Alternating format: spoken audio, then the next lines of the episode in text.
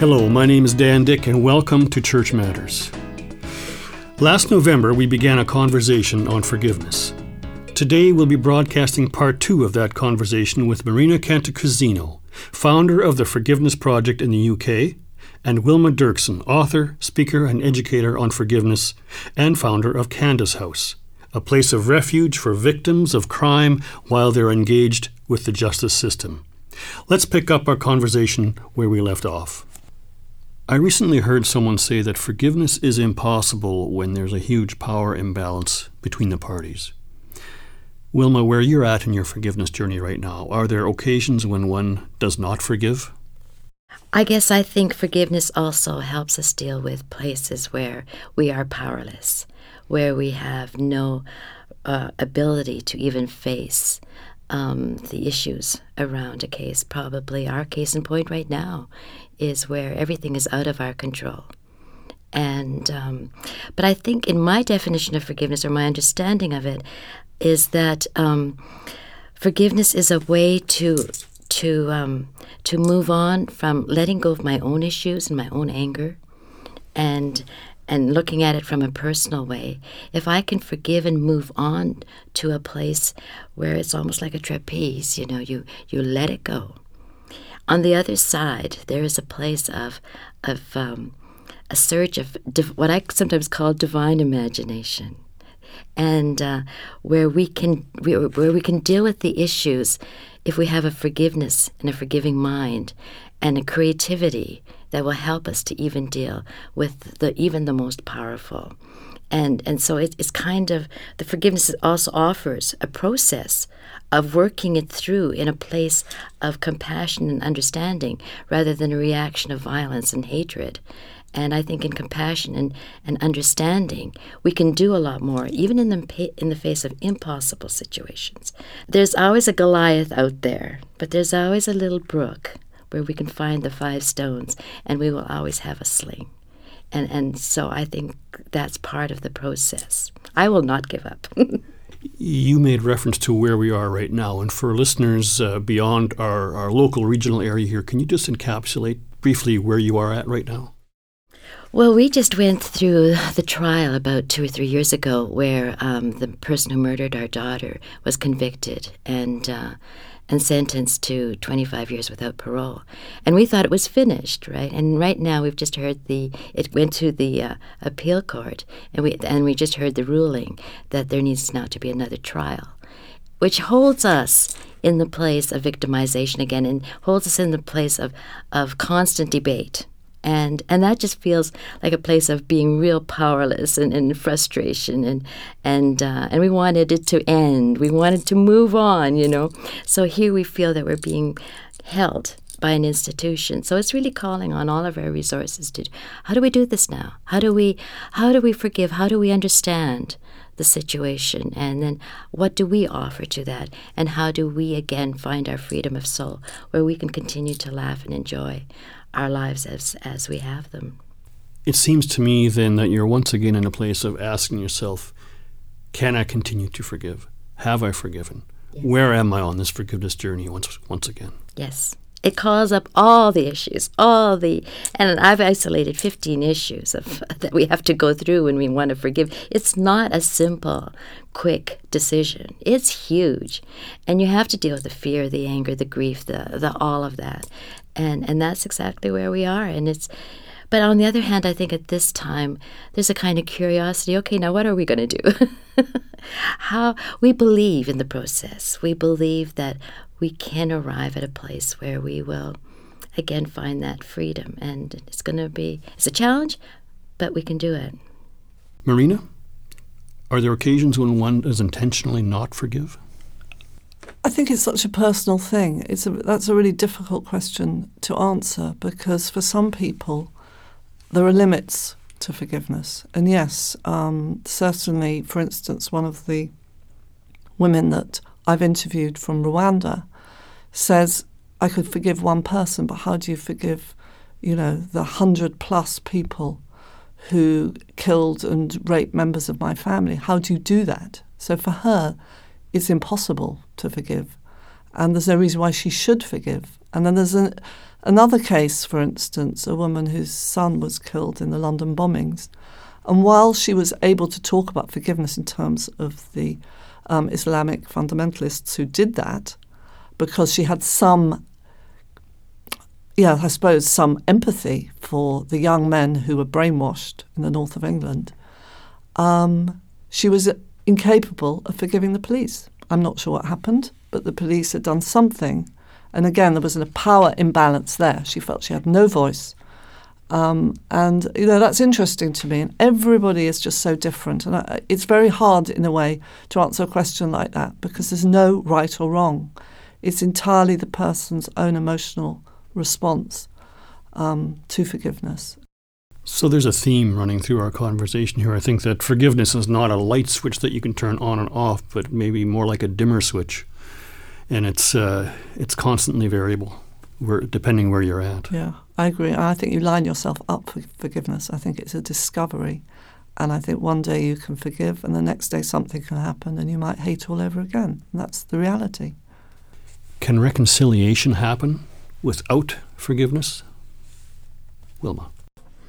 Well, my understanding of the word reconciliation um, conjures up a, a feeling of, of, of a relationship. Uh, an ongoing and uh, an understand a deep understanding of each other, and um, and in that light, I don't think if there's been a conflict, and there needs to continue an ongoing um, close relationship of reconciliation, that you can do that without forgiveness. I think we try, we try to be nice to each other, and we want to, but unless we go deep into the issues. Um, I think this is where you often have blow-ups and things like that, because there has to be integrity in, in forgiveness. Forgiveness demands integrity.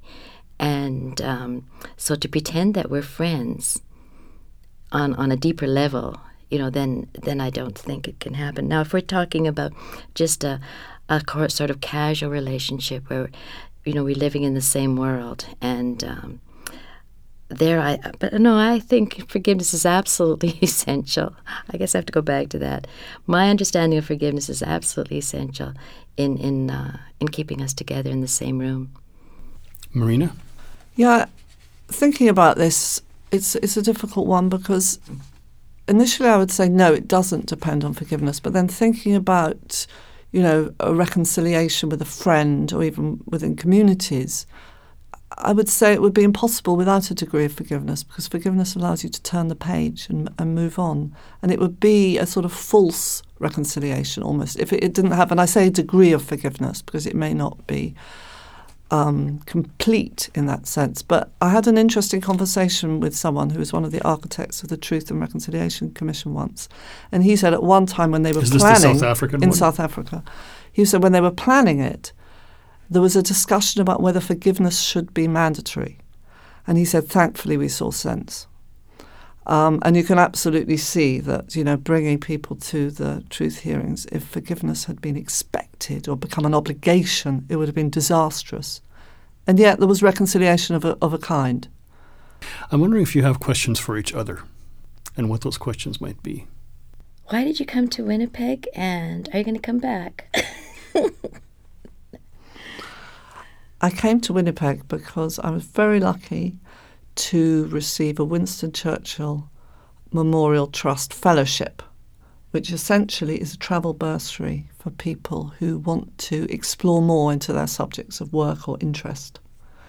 So um, we run a prison program called Restore in U K prisons, and it's um, a restorative justice victim empathy program, and I wanted to learn more about Um, restorative justice and Winnipeg um, and all the tradition of the Mennonite Church here seemed to be an excellent place to come and learn. Here I asked you to ask each other questions, but your response now has prompted a question in me. Uh, how did you hear about uh, the Mennonites and their connection to restorative justice? In um, England, we have more of a Quaker tradition, but some of the Quakers that I know talk about the Mennonites. And I was very lucky to meet someone called Lois Edmund, who's one of the church members here in England. And she came and helped me with an evaluation that we did of our prison work um, when she was on sabbatical. She volunteered her services, was incredibly helpful to me. So obviously, when I won the award, the fellowship, it was an obvious thought, I must go to Winnipeg. Wilma, I was just wondering how you managed to come to a point of forgiveness during those many, many years of not knowing.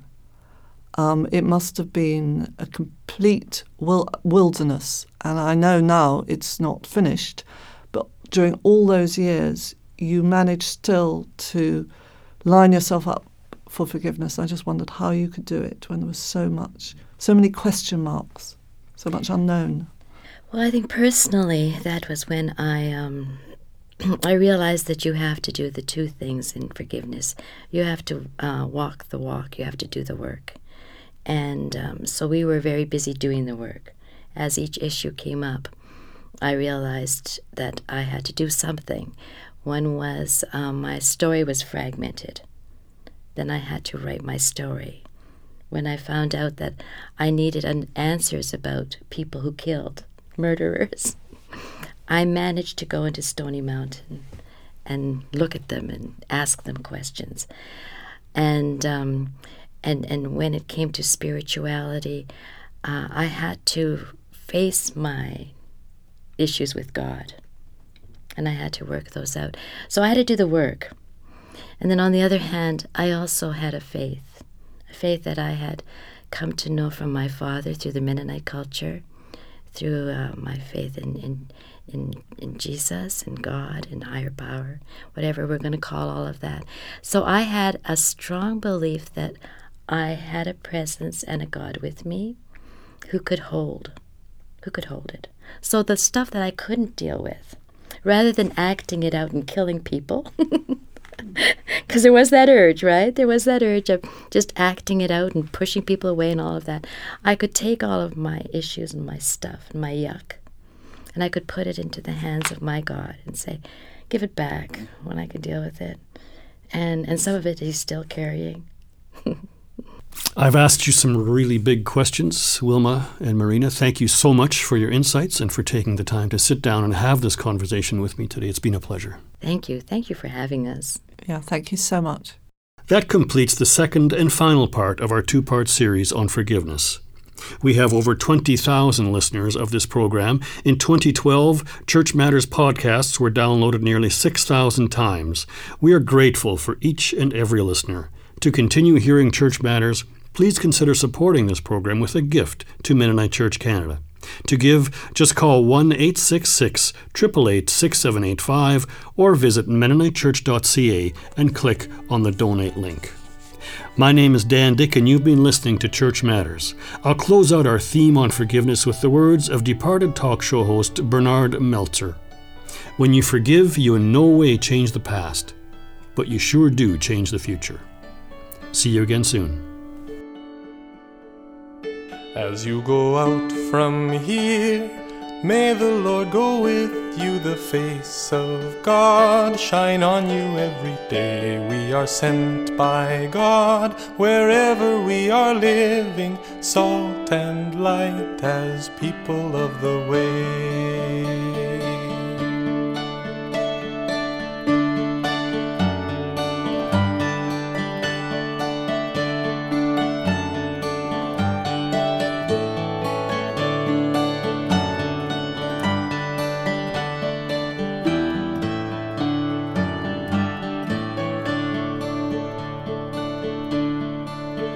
As you go out from here, may the Lord go with you. The face of God shine on you every day. We are sent by God wherever we are living, salt and light as people.